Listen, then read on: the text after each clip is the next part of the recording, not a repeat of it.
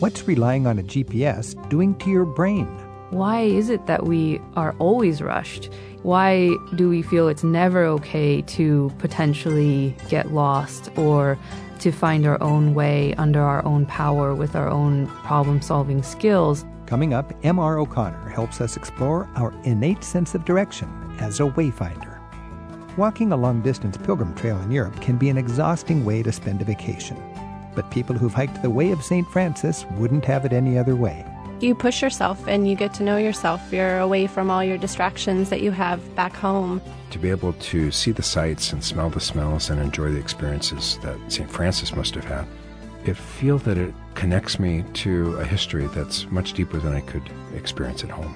We're walking through a thousand years of history on the pilgrim trails of Italy in the hour ahead. It's Travel with Rick Steves. Come along. The author of a detailed guide to the medieval way of St. Francis, and the head of an organization that helps Americans plan pilgrim walks across Italy. Explain your options for trekking Italy's ancient trails in just a second on today's Travel with Rick Steves. And a little later in the hour, a journalist who's investigated how we navigate the world shares the science and the mystery she's discovered over how finding our way makes us human. Hiking for a week or a month on a historic pilgrimage trail in Europe has become a popular way for people from all over the world to rejuvenate themselves. It's gotten so that Spain's popular Camino de Santiago is even starting to feel a little crowded sometimes. If you'd prefer a quieter pilgrim route, Italy may have the answer. Sandy Brown and Aaron Savalia have covered hundreds of miles on the historic walking trails of Italy, and they want to help you give it a try. They've recently helped to found an organization called American Pilgrims to Italy, and it's designed to help people like you and me to plan a pilgrimage hike in Italy. And Sandy has written a detailed guide to trekking the Way of St. Francis from Florence to Assisi and then to Rome. They're joining us now on Travel with Rick Steves to recommend trails that St. Francis may have himself trekked. Aaron and Sandy, thanks for joining us. Thanks for having us, Rick. Yeah, thanks for having us. So, Europe has these venerable hikes that are really long, and it has these pilgrimage trails that really have a, a, a little bit of a different meaning. Aaron, what's the difference between just a long multi day hike in Europe that can be famous and, and well established and a pilgrimage? Well, to me, a pilgrimage signifies a long walk to a place of spiritual meaning. And so to me, the first one that I ever did was the Way of St. Francis. And so walking along paths and stopping in towns where he had been and there were stories about him had more of a spiritual context to it than just trekking. Like the Camino goes to the, the supposed tomb of St. James, is mm-hmm. that right? In Santiago de Compostela. Yes. That would be the goal. And people in the Middle Ages walked from Paris all the way to that northwest corner of Spain with that goal in mind. Mm-hmm. Martin Luther hiked from way up in Germany all the way to Rome. He was told to hike down there. It was kind of a personal, what would you call it, Sandy? A personal well, ordeal or a personal. I think uh, you could say a pilgrimage also. A pilgrimage. Mm-hmm. Yeah. And then when he got to Rome, he walked up the steps of the Sacra Scala on his knees and had quite an experience in Rome. It was life changing for him. So life changing that started the Reformation. so he did a lot of thinking and he got to Rome. And uh-huh. I understand when he got up to the uh, top of those steps, he kind of goes, does this uh-huh. really all make sense? Uh, exactly. Uh, it's a time when you think about these things, isn't it? Yeah. Now, when we think about Italy, you guys are both specializing in, in pilgrimage trails in Italy. Mm-hmm. St. Francis would be the the star of these things. Uh, Sandy, exactly. how does St. Francis relate to these pilgrimage trails? Well, the Via di Francesco, or the Way of St. Francis, is a modern connecting of the various different sites from St. Francis' time. Oh, okay. And so, for instance, when he had a big experience, the Stigmata experience at Santuario della Verna, uh-huh. that's connected then with Gubbio, where he spoke with the wolf and Assisi, where he was born and had his last days and oh, so on. Okay, so this is a modern lacing together of these stops that people who want to get into, whether they want to hike, an excuse for a hike, or to get, actually get into the whole life and the teaching of St. Francis, they would do this walk. Exactly. And the, the name of your book is Trekking the Way of St. Francis. That's right. From Florence to Assisi to Rome. So that's what that would be. And then we hear about the Francigena. The Via Francigena is an historic walk, and so it's a little different from the way mm. of St. Francis in terms of it was put together in the ancient world, or in the Middle Ages actually, because there was a, a priest by the name of Sigeric that was elevated to the episcopacy, and he was supposed to appear in Rome to receive his pallium. you know, which is the symbol of his office. And so he walked with a retinue from Canterbury, across France, Switzerland, down through Italy, and arrived in Rome, and then instructed his secretary to take notes of the way back. And those notes were all contained at the cathedral in Canterbury, where they sat for a thousand years.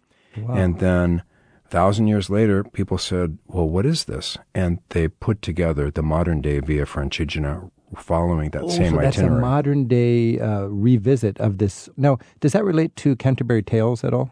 It does in a way because, well, in the case of Canterbury Tales, they were ending at Canterbury. Mm-hmm. In the case of this, they were starting at Canterbury. Okay. Now, would St. Francis have actually walked on that trail?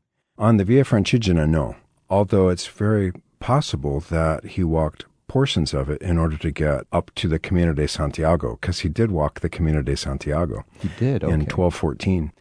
But the piece of the Way of St. Francis that's historic is that he was summoned to Rome by Pope Innocent III, and he walked from Assisi to Rome and ended up at the St. John Lateran Church. So that's one of the stops on the Way of St. Francis, and it follows roughly his Okay, trek so from Assisi. if you were so inclined, you could leave Assisi and be meditating on St. Francis and his teaching and his experience all the way to Rome. That's actually the goal, right? And then the finishing point would be St. Peter's or exactly what? Well, we stop at St. John Lateran, Mm-hmm. uh, but we end up at St. Peter's. And then in my book, I include the pilgrimage churches of Rome Yeah. as an option at the end because there are seven historic pilgrim churches.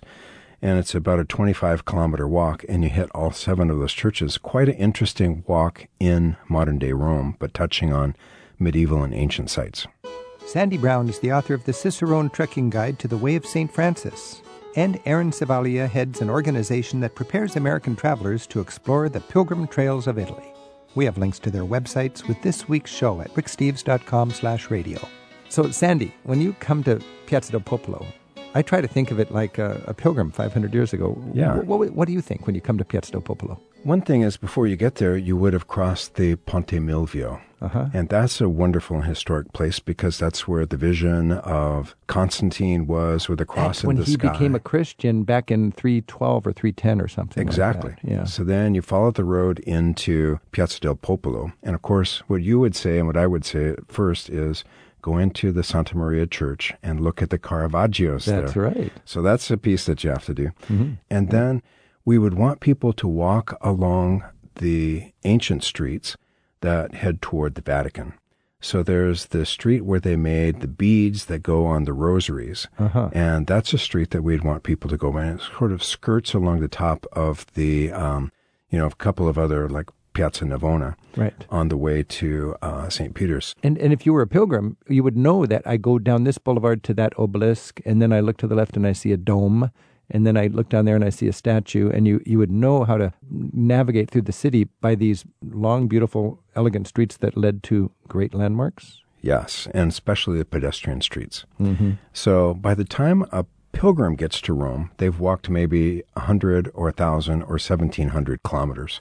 So they're also looking for a bed and a cafe and uh, wanting to do the kind of walk that'll get them in the most economical kind of way to their destination. But then when they arrive in St. Peter's, there is a certificate that they can receive if they've walked at least 100 kilometers. It's the equivalent on the Camino de Santiago is the Compostela. This is called the Testimonium. Okay. And so that's a nice treat for having. So I was going to ask you about this. I know when you go to Camino de Santiago, you collect this passport. Talk about the credential and, and the practical reason for that when you are a pilgrim in Italy heading to Rome. So the credential, or they call it the credenziale, it's um, a paper that's like your passport. It's what differentiates you as a pilgrim from just anybody else traveling. So certain places will give you discounts on your lodging if you have your credential. And basically, every town that you stop in, you get a stamp along the way. Okay. Then, when you arrive at your final destination, that's sort of your proof that, hey, I'm pretty awesome because I just did this really amazing walk, and these are the stamps to show it. In Rome, is there actually a, a regular place that you go and you can there's somebody there and that their job is to stamp this credential? Yes, you go to the pilgrim's office, and I did not have to wait at all. We went in, I was walking with four friends, and Uh-huh. We arrived. We had to fill out a piece of paper, and it was actually quite emotional. thinking, you know, this is it. My journey is officially done. And I'm filling out this paper showing where I started. And you get your final stamp and then you receive your, like Sandy said, your testimonium. And then you have a, a souvenir for this and Yes. something to remember. And it's probably a, a beautiful moment. This is Travel with Rick Steves, and our guests are Aaron Sevilla and Sandy Brown. Aaron's the president of the nonprofit organization called American Pilgrims to Italy, and Sandy is the author of The Way of St. Francis, From Florence to Assisi to Rome. So, Aaron, you've founded and you are the president of American Pilgrims to Italy. Exactly what is that organization? We're a small nonprofit organization that's all volunteer based. And basically, what we do is supply information in English on the various Italian pilgrimage routes. We also distribute credentials currently for the Way of St. Francis and for the Way of St. Benedict as well. And Sandy, you've written The Way of St. Francis, and I can imagine if you're doing this trek, you really need to have this information. It's got elevation gains, it's got maps of each day's hike, it's got information on eating and sleeping, and uh, a very informative look at all the sights you'll encounter along the way. Uh, what was your goal in writing this book? My goal was to help open up this wonderful pilgrimage to people who are English speakers because there already was a guidebook in Italian, Uh-huh. there was a guidebook in German, and there was a guidebook in Dutch, but there was no guidebook in the English language. Now, I've got friends in Umbria that are very excited about investing in the infrastructure of this trail. What is your assessment of the infrastructure and, and what needs to be done to make this trail, you know, well organized as the Camino de Santiago in Spain? Well, there are two things really that need to be done. The first is there needs to be a network of low cost hostels. It's very uneven in Italy. For instance, in the mm-hmm. town of Gubbio, there are nine parochial hostels, mm-hmm. all competing with each other. But then you get to the town of Assisi, and Assisi has no pilgrim hostel. Mm-hmm. So there needs to be a more, you know, dependable and thorough set mm-hmm. of hostels for people in order to be able to keep the costs low. Then the second thing is we need to have better signage. So the people in Umbria are working hard on that. They promise us every year that this will be the year that there's new signage. And I believe them this year especially. Well, And- yes, because 2019 is the year of slow tours in Italy. So every year they pick a different theme for the year. All right. And what's your hope, Aaron, that they'll be able to do with this focus? Um, I agree with Sandy. I think probably the biggest complaint that we hear from people is that the cost of lodging isn't, there's not as many options for so pilgrims. it's hard to be a pilgrim and not have a lot of money if you have to pay uh, Assisi prices for accommodations. Yeah, and Assisi is more expensive than some of the other towns, but Right. what these walks have on the Spanish Camino is Italian food. oh, yes. so, having walked the Camino de Santiago five times now, I'm a little tired of Menù del Pellegrino. Yeah. And you get to Italy and you're offered a three course meal, and the food is spectacular oftentimes. Ah. and they take such pride in the cuisine. Sandy and Aaron take your calls for exploring the pilgrim trails of Italy in just a minute at 877 333 7425 on Travel with Rick Steves. We'll compare your GPS with ancient ways of knowing your place on the planet in just a bit. Right now on Travel with Rick Steves, we're looking at our options for exploring the pilgrim trails of Italy, including routes that St. Francis himself is said to have walked across Tuscany and Umbria. Aaron Savalia is president of American Pilgrims to Italy. and Sanford, Sandy Brown has walked the length of several historic trails in Europe and writes the trekking guide to the Way of St. Francis. Jake's calling in from Bend in Oregon. Jake, thanks for your call. Hi, Rick. You know, I've wanted to go on pilgrimage for several years, and I am just now beginning to plan a pilgrimage. I really wanted to find an alternative pilgrimage to Santiago de Compostela, uh, mainly because I've had friends in the last few years that have told me that the experience isn't really what they felt uh, true pilgrimage experience should be. There were so many people. A lot of the accommodations were full. It was hard to find solitude. And then there was like a wave of uh, what they call pampered pilgrims, people that actually pay people to take their luggage for them so that they can just walk. And they said that the experience was disappointing. So I, I'm, I really wanted to find an alternative that that might embrace a more traditional pilgrimage experience. And I was thinking that Italy might be the perfect solution. Uh, my wife and I spent time in Umbria in 2009, and we were really taken with the deep traditions of St. Francis that we found there. So, really, I, I was just looking for specific recommendations for a pilgrimage route that might incorporate some of those traditions. I'm 60 and I'm reasonably fit, so I'd be looking for a route in like the four to 500 mile range, and I could do maybe 10 to 15 miles per day, maybe six days a week and I would prefer a route that would avoid large towns and cities. So, okay, so, well, Sandy wrote the book on this. Sandy, what would you recommend uh, in this case for Jake? I would encourage you to consider the way of St. Francis. And especially if you're looking for quiet towns, you could start, if not at Florence, start at Santuario della Verna, which is I think one of the most beautiful spots that I've ever seen in Italy. And a, anglicize that name so we can hear it. Sanctuary. Sanctuary of Laverna. Laverna. Okay. And okay. it's a mountaintop convent. There's this monastery at the top of this mountain. It is isolated and beautiful. It's and magical. Yeah, it's truly a wonderful place. That'd be a good starting point. I think so. Then you could continue on to Assisi and go as far toward Rome as you want. If large cities bother you, could stop at, say, Rieti. There is a, even a little pilgrimage walk around what's called the Holy Valley near Rieti, where you can go to Greccio and La Foresta and some other important St. Francis sites. Mm. That would be a beautiful walk of about three weeks in length. Hmm. About three weeks. Okay, for accommodations, are there hostels there now, uh, small hotels that are kind of pilgrim friendly? Yeah, absolutely. And they're becoming more and more pilgrim friendly as time goes on. So there are hostels, which in Italy you need to call a couple of days in advance so that you can reserve those. And there are also agriturismi, which are uh, like rural bed and breakfast farmhouses and little hotels also. So I recommend that people do plan reservations ahead and you okay. can find out information either on my book or by going to the viadifrancesco.it website. Okay. viadifrancesco.it. That's the official Jake, website. thank you so much for your call and good luck on your um, on your aspirations to be a pilgrim.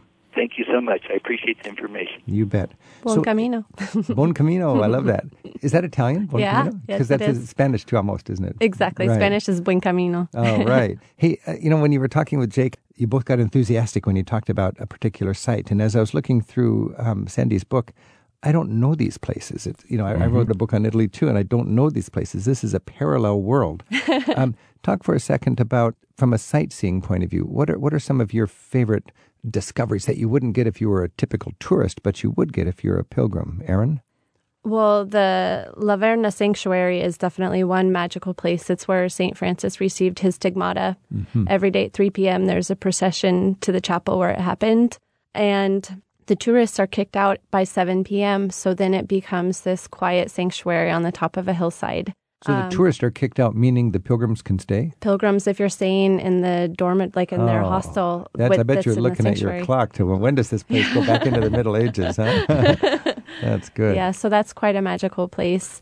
What about Subiaco? So uh, one of my favorite places was Subiaco along the way of Saint Benedict. Uh-huh they've got this beautiful monastery that sits high up on top as well. I, I just visited the uh, Hermitage of uh, Carceri. The what's that? It's like prison, I think it means. Mm-hmm. It's a Benedictine monastery on Mount Subasio, and the serenity there and the calm aura was just beautiful. And the hospitality of the monks. Mm-hmm. They're so friendly, beautiful souls. That was a touristy spot. I would imagine when you go to some of these less touristy, similar places, the welcome you get is as genuine as can be. I've never been anywhere where I haven't been treated just with so yeah. much respect for being a pilgrim and just they're just welcoming people. When we talk about the pilgrimage trails in Italy, I just want to make sure I understand because people always talked about the Via Francigena and Sandy your book is called The Way of St. Francis. What mm-hmm. is the difference? Well, they're both related to the word the same is the same root for France. Right. But Francigena means the people of Frankish origin. So there's this walk, this road, and people of Frankish origin walked on it. So it's the Via oh, okay. Francigena. Oh, okay. The Via di Francesco is Francis, whose name is Frankish. Okay. but St. Francis is an actual personality. So mm-hmm. those are two different, very different things that oftentimes are confused. But the purpose of going on a pilgrimage can be realized on either of these? Exactly. Our guides to the Pilgrim Trails of Italy are Aaron Savalia and Sandy Brown. Aaron heads the nonprofit organization American Pilgrims to Italy. Sandy writes the Way of St. Francis guidebook and posts about his pilgrim expeditions at caminoist.org. That's spelled C A M I N O I S T dot org. Sandy's also updating a guide to the popular Camino de Santiago in Spain. It's scheduled to be released this January by Cicerone Guides. Our phone number is 877 333 7425, and Ryan's calling in from St. Louis in Missouri. Ryan, thanks for calling. Thank you, Rick. Uh, it's nice to speak to you. Yeah, have you been? Have you done uh, any pilgrim hikes yourself? I, I have. I've walked the Camino in 2013, and in 2017 and 2018, I've been walking portions of the Via Francigena in Italy, and I've written a sort of a how-to guide for both walks to talk about some of the practicalities. Mm-hmm. I suppose what struck me most about the difference between the two trails is uh, the people that you encounter, and it's just such a different experience. In Spain, there's so many pilgrims, uh, and there's so much camaraderie between the pilgrims that it's very much a shared experience with all these other people. Uh, and I was anticipating something similar when I got to Italy to walk the Francigena, and instead I found that for the first two days, I didn't meet uh, anyone, and I didn't even have a conversation with anyone for about three days. They're both excellent ways to travel. The camaraderie is, is wonderful in Spain. I love the Camino, uh, but Italy is obviously Italy, and that solitude is terrific, and the scenery is terrific, the food, the wine, the art, the history, and passing through these places that you don't encounter as a tourist, but you do encounter on foot as a pilgrim. So you know, I've heard that the Camino in Spain is, is getting so popular, and they can you can do it by bicycle, and there's people that are just kind of clowning around and stuff, and it, you know, it risks becoming a, a little too much. On the other hand, the the camaraderie is just famous. I mean, it's just wonderful. The people you meet, these beautiful souls from all over the world with all different kinds of uh, approaches to their faith or or their love of nature or whatever they're after, you know, and it's just a wonderful human sort of um, celebration. And on the other hand, in uh, the in Italy, you don't have that popular um, destination feeling about it. But as you said, the solitude's beautiful, uh, the nature, the history, the food, and the culture. So, Sandy, is that a fair way to compare the two, or what would you say from that experience? Well, I'm not sure what month our caller walked on the Francigena in, but it's important to compare numbers. So, for instance, in August in Santiago, there may be 1,800 to 2,000 people that check in at the uh, cathedral. In one day, In finishing, one day. in finishing the Exactly. yeah. Whereas in Rome, finishing the Via Francigena, there might be 15 or 20. So it's a much different scale. And I never found myself alone on the Italian stretch of the Via Francigena. But I never found myself competing for a bed either, which you do have to do Sure. sometimes on the Camino de Santiago. So it's a much different experience, probably you- more solitude. More solitude on the trail, but plenty Mm-hmm. of ways to connect with local people in the various villages that you stay in, the places you, you stop in on over the course of your day. Yeah. All right. Ryan, thanks for your call. Uh, can I make one more comment? Sure, yeah. It's important to remember that these are not single trails, they're networks of trails. Mm-hmm. So if you want to walk the Camino de Santiago, you have about 10 or 12 different choices of the paths that you take to get to Santiago, some of which are more and less busy than others. The Via Francigena in Italy is actually one of those routes. I've stood at a crossroads and there's a Via sign pointing south towards Rome and a Camino yellow arrow pointing north towards Santiago. So these these routes give you lots of options if you want to do something that's more or less uh, crowded or more or less um, art intensive, Right. or you want to try a, a wine region or something like that. You have a lot of choice. Yeah, I've heard people doing the Camino de Santiago on, on uh, numerous trips, and each time with a different route. That's an option. That's why the you got that uh, scallop shell, right? It's got all the different uh, ridges of that shell converging on the That's same right. place, the, That's the right. tomb right. of St. James. All right, Ryan, best wishes with your work and with your writing. Thanks for your Thank call. Thank you very much, Rick. You bet. You know, one thing I've always wondered about is What's better if you're on a pilgrimage, to go alone or to go with a friend or a group? Um, what do you think, Sandy? Well, Erin might have her own opinion about this, but I'll tell you, for me on the Camino de Santiago, I like to go alone or with somebody. If I go alone, I meet people. Right. And it's more common that a person that goes with somebody else is already sort of self contained and less mm-hmm. likely to meet other people. So, for instance, in 2011, I met this group of about 10 people, and we've walked together almost every year. We have reunions now hmm. in different places in Europe where we come together to remember our walk Together. you just met them on the trail? Met them on the trail. We and you stayed together the whole time? Yeah, yeah. Right. Now, on the Via Francigena, I was walking by my own, but I came across a Quebecois from um, New Brunswick, I guess, or actually not a Quebecois, but um, he his English was great. He was walking from Canterbury, and we walked together for the next ten days. It's nice to have companionship. It's mm-hmm. important to have somebody that understands that pilgrim walking is also time for silence and solitude, even if you're walking together with somebody. And it's something that's a little bit of a hardship if you, for instance, you have a spouse and they're a fast walker and you're a slow walker. You discover that pace makes a lot of difference mm-hmm. as to mm-hmm. whether you can have a walking partner. Aaron, what's your thought on doing a pilgrimage alone or, or with a partner? So I've done both. I've walked some stages completely alone. And as a woman, it's a very different feeling walking alone. Mm. I really enjoyed it. However, I had people coming up and asking me all the time if I was scared. So the first time I walked the way of St. Francis, I walked with my sister for a portion of it, and we came across a group of Italians. They were had all left and we're walking alone and we formed a unit and we're still all in touch and great That's friends. Great. And I, in fact, went on with one of them to walk the way of St. Benedict.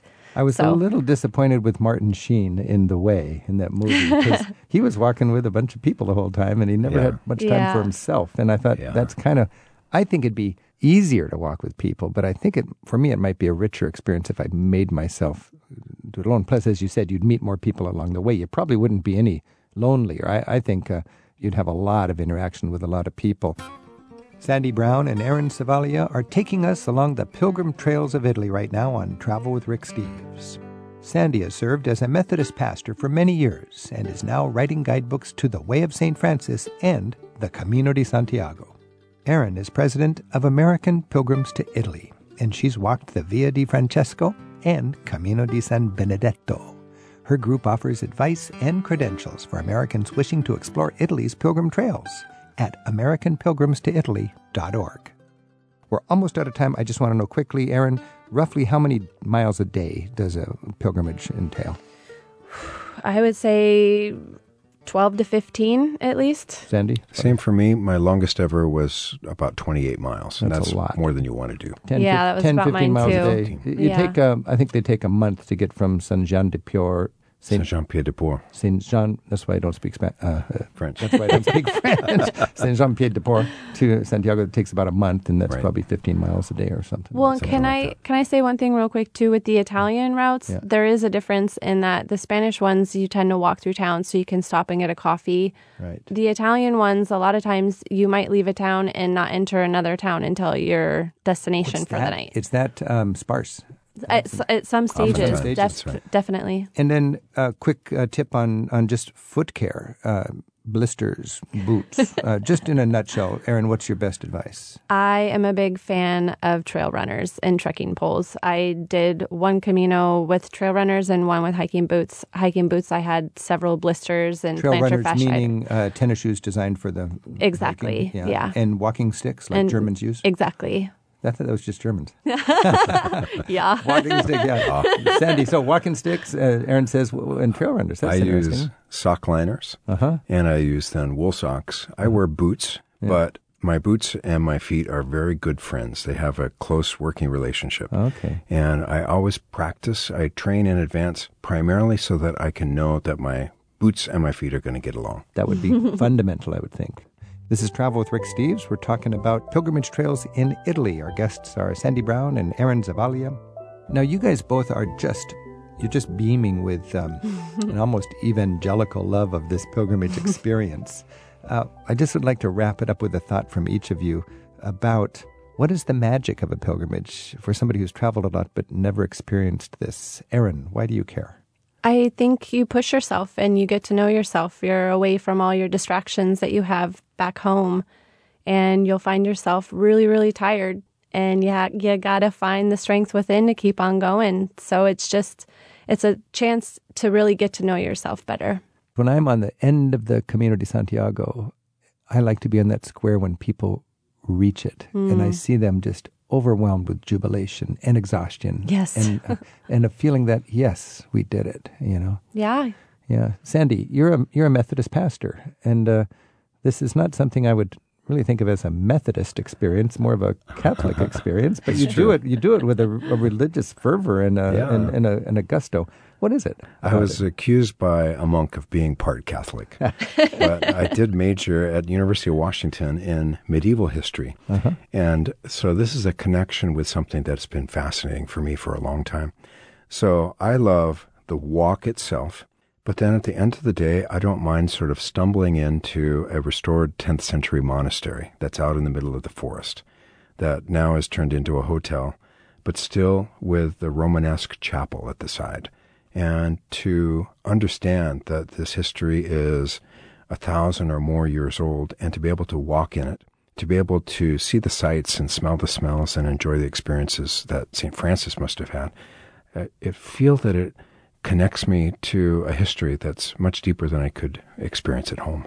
And to feel like in our society everything is faster and, and better looking, and what are you going to put on the internet and all this kind of stuff, and then to have a a vacation uh, that really lets you be quiet, where you can hear your heart, where you can be under this beautiful sky, where you can be in touch with this heritage and centuries of, of uh, devotion and beautiful nature and good Italian food. What's not to like about yeah, that? You can't go wrong. What's the word again? Bon camino. Bon camino. All right. Hey, well, Erin, Erin Zavilia, Sandy Brown, bon camino. Grazie. Thanks, Thank you.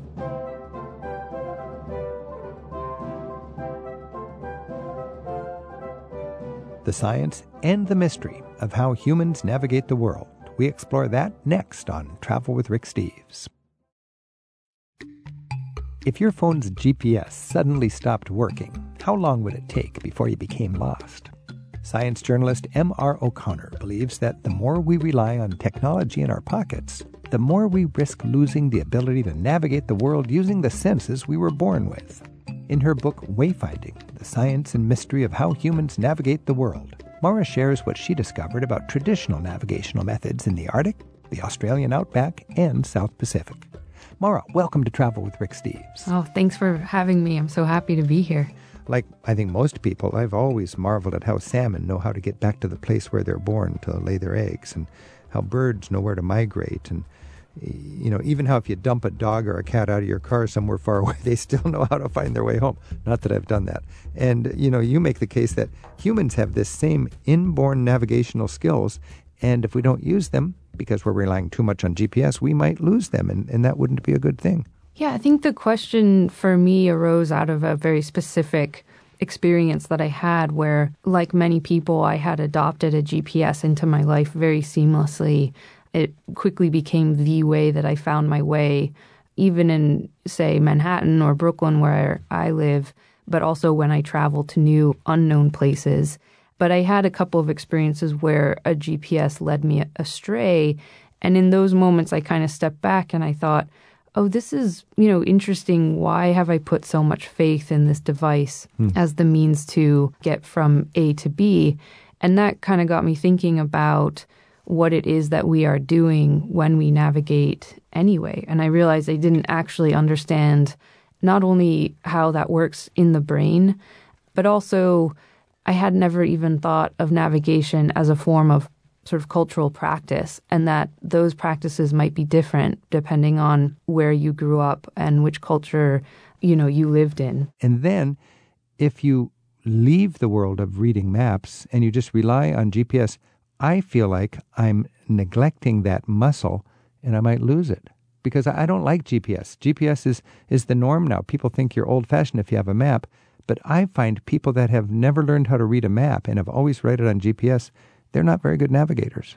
What I have noticed in my own experience and speaking to people during the research for this book is, at least anecdotally, I think that the more we use GPS, the more we become dependent on it. So it's sort of like what we aren't doing when we use GPS. And what we aren't doing is accumulating as much spatial knowledge about the places that we are traveling through. The task of remembering is given over to the GPS. But once we relinquish that task, it's sort of hard to to feel confident enough to put it away the next time. And so it seems to be a bit of a cycle that we can get caught in where, you know, if we're not nourishing those skills and practices day to day, we feel that we need a GPS more and more. We're seduced by that technology. And the irony is, the I mean, more we is- rely on it, the more we need it. Yeah, because it is so powerful, you know, and the book does take a kind of critical stance towards outsourcing our navigation skills to a device, but I don't want to minimize that device itself and how No. useful and practical and powerful it can be. And there are many situations where I will use a GPS, you know, particularly when time is of the essence, you know, and that seems to be the reason why so many people have adopted it is because they don't feel that they have time to waste and the GPS can be the fastest and most efficient way Right. to get somewhere. But I think what I started to realize also was why is it that we are always rushed? You know, why why do we feel it's never okay to potentially get lost or um, to find our own way under our own power with our own problem solving skills? And so I think that I started to see GPS as a kind of indication of how harried and almost commodified our relationship to time itself is, and um, and I think that is concerning, and certainly changes how we think about traveling and the sense of freedom to explore autonomously a place and to learn it. Because GPS takes us there directly to save time, but not to not to necessarily be there, to almost skirt through it. You want to get from A to B.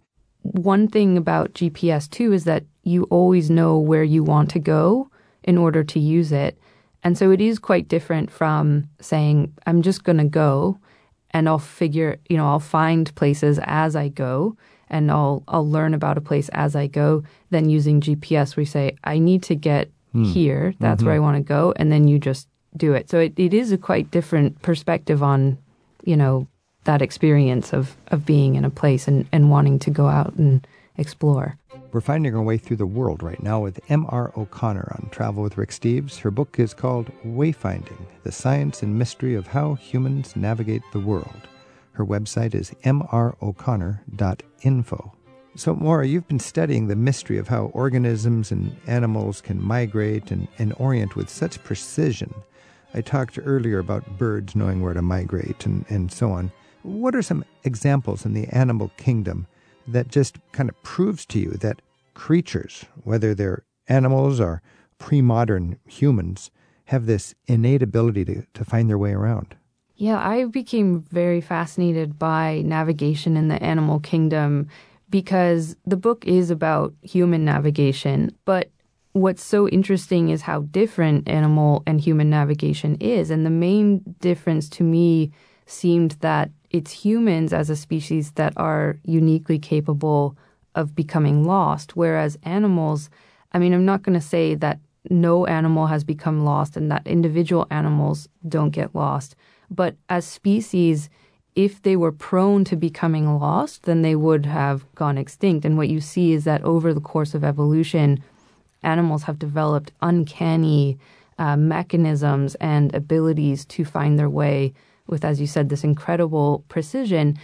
And as I started researching that topic, what was striking was we know, and it's so well documented, what species can do, but scientists really still struggle to explain the mechanisms that allow them to do it. So, you know, for instance, leatherback turtles travel from California, they go 10,000 miles all the way to Indonesia.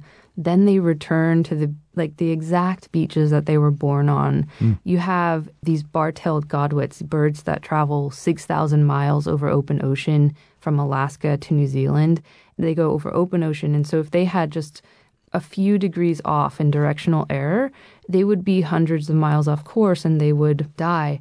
And so there are many hypotheses about how different species do this, and the magnetic compass is the most promising one. But in terms of of where that compass is and, and what is the biological hardware that explains it, uh, that's all a mystery. And as a science journalist, I often find that the mysteries are the most interesting to probe.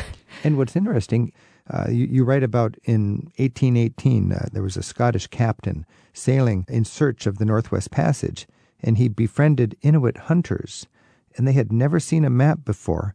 He showed them the map, and they understood it, and they helped him expand the map just because they knew the land so intimately. You write about how in the Arctic, indigenous people know how to navigate roadless places just like birds or turtles do. But I think what's very important is the reason why in certain indigenous cultures people are incredibly skilled at wayfinding is not because they possess the same biological mechanisms that animals do. It's because they have highly skilled cultural practices that have been passed down from one generation to the next. And through direct experience of the landscape, through the practice of those traditions, um, through their own empirical learning and deduction and powers of inference, they are able to use the power of memory and perception and attention to find their way. There's a tradition in the literature around navigation going back to 19th century and even before of Westerners going to places like the Arctic or like Australia and trying to explain the skills of indigenous communities that they visited because they saw they had no material technologies like maps or compasses, and so they could not understand how it was that they had such intimate knowledge of the landscape. So, what really explains these powers of navigation is the fact that they had these cultural traditions and practices that, over time and coupled with direct experience of the landscape, led to uh, highly uh, masterful um, navigators.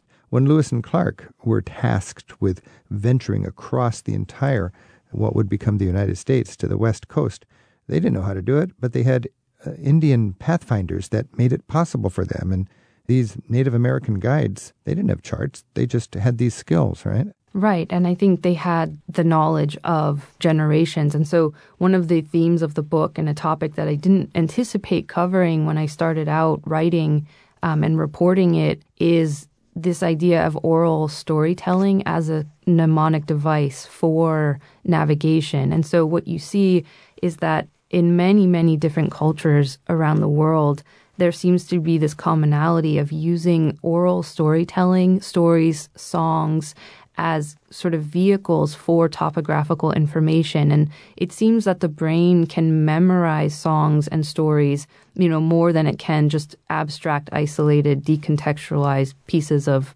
of information. You wrote about that in the context of the Australian bush with what, what you right. called dreaming tracks and dreamtime cartography. I think that is one of the most compelling and beautiful examples of that using stories as mnemonic devices for navigation. And I was really fascinated by the idea of the song lines of in Aboriginal communities in Australia, this tradition of belief that the landscape was created by the travels of their own ancestors in a time known as the dream time and through their movements across the earth, they created the topography. They created the rocks and the rivers and the gorges and trees. And so the songs are actually the journeys of those ancestors. And by memorizing certain songs, you're in a sense memorizing a route. This is amazing. It's, it's one of my favorite quotes in your book. Dreaming tracks are not etched on the land. They live in the memories of the individuals who inherited the routes from the previous generations who inherited them as well, creating one of the oldest chains of human memory in history. Gorgeous. Yeah, I found some wonderful studies showing that sociologists thought that sort of the longest period that human memory could be transmitted from one generation to the next is like a couple of hundred years. And then they went to a community, I believe it was in the southern part of Australia, and they were able to discover that some of the memories that people were disclosing to them could be tracked back as much as 700 to 800 years. Mm-hmm. And this is just so interesting to me. What I realized though was that not much in academia or in the anthropological literature had been written about the dreaming tracks as a navigation aid. So that was actually surprising to me that that hadn't necessarily been explicitly recognized. So it was quite challenging and exciting to to kind of begin talking to people about that topic. Our guest right now on Travel with Rick Steves is journalist M.R. O'Connor. She investigates how we humans navigate the world in her book Wayfinding. Her website is mroconnor.info, and that's without the apostrophe. And Maura, I like also the thought that South Pacific Islanders must have had something going on that, that's beyond our grasp, because think of how Polynesia was populated or settled by people who set out in canoes or outrigger canoes or whatever you call it and paddled into the unknown. And they managed to find islands and go to other islands and come back to those islands. How do you figure they were able to get around? There was no physical landmarks to look at, just weather patterns and birds flying around. And I guess really important would be the stars. Yeah, there's this fascinating debate about how did people get there? How did this happen? And I think, unfortunately, for the people who do live there, some of that debate has been, I think, they feel ignored these traditions of navigation. And I think going back even to the 50s and 60s, there was this idea that it was just by accident, you know, that these islands were colonized by accident. And one of the most compelling examples of South Pacific navigation today, I think, is the example of the Hokulea, which is a traditional Polynesian voyaging canoe that was built in the 1970s to refute this theory that the South Pacific was colonized by accident. And so that canoe was built and sailed to Tahiti and back to Hawaii without the use of any charts, maps, or Western instruments and it is actually still uh, sailing today. Amazingly, mm. forty years later, it not too long ago completed a four-year voyage around the world, during which the crew never used any maps, certainly not GPS, and relied on the same environmental cues that their Polynesian ancestors would have used, as you mentioned, birds, stars, wind, and swells. A very uh, amazing journey that they took. So, Maura, my understanding is there's a place in our brain called the hippocampus, and, and when we exercise this navigational skill, we build up our hippocampus, and without our hippocampus, we have no memory of the past or even no ability to imagine the future. Yeah, the hippocampus is, I think, truly a fascinating part of the brain that's quite central to so many aspects of our daily experience. And, you know, I didn't even know about it when I began writing this book. But we have all of these multiple uh, sensory systems like vision, touch, olfaction that seem to converge upstream, so to speak, of the hippocampus. And then that information is passed onto what are called place cells inside that part of our brain. And these were discovered in um, the 1970s by a man who later won the uh, Nobel Prize for it. And these place cells fire in patterns that correspond with our place in the environment. And like you said, what's really interesting about the hippocampus is how plastic it is. So, how experience can influence its volume. And so, one of the most interesting studies about the hippocampus that was done in the early 2000s was about London taxi drivers, and it looked at this volume of their hippocampus compared to control groups and found that as a result of their knowledge of London's, you know, very maze-like streets to do their job, they actually had more volume in this part of the brain. M.R. O'Connor. The book is Wayfinding The Science and Mystery of How Humans Navigate the World. Maura, thank you for, for putting this together and sharing it. And, and you finish your book talking a little bit about the word topophilia. What is that, and, and how did that summarize uh, the message you want to bring? Well, I think a lot of the book is focused on technology in the sense of, you know, what is the impact of technology on, on modern life and on our individual's experience and how we travel. But I didn't want to ignore by any means the more sort of emotional and psychological and spiritual aspects of travel and how how important it is and nourishing it is to that part of ourselves to sort of look up and pay attention and engage with our surroundings in a very direct way and with our environment. And this word topophilia, which means our love and a- attachment for place, started to become very poignant to me as a as a way of encapsulating that relationship that we have to space and how wayfinding and navigation is sort of a practice that could potentially enrich those feelings and those attachments to places and also the people in those places. So, you know, the communities that we are visiting or traveling through or live in. And so I just was so happy to actually discover that word because it helped me mm. to express something that I hadn't had a word for before. Topophilia. Maura, thank you so much. And I always finish my shows by saying happy travels. And I'll say right now, happy travels and do a little navigating while you're at it. And I'll say happy wayfinding. All right. Take care. Travel with Rick Steves is produced by Tim Tattan, Isaac Kaplan Woolner, and Casmara Hall at Rick Steves Europe in Edmonds, Washington. Our website is managed by Andrew Wakeling and Amara Kipnikon. We get promotional support from Sheila Gruzoff. Our theme music is by Jerry Frank. Thanks to the Radio Foundation in New York City for their help this week. Rick produces updated walking tours to many of Europe's most popular destinations. You'll find the latest ones in Rick's Audio Europe travel app. Look for it at ricksteves.com slash radio. Rick Steves has spent a third of his adult life in Europe, researching and writing guidebooks. His now classic Europe Through the Back Door teaches the skills of smart travel. Rick Steves Italy is America's top-selling Italian guidebook. At Rick Steves' online travel store, you'll also find guidebooks for Rome, Venice, Florence, and Tuscany, plus Rick's Italian phrasebook. To learn more about Rick's guidebooks for Italy and beyond, shop online at ricksteves.com.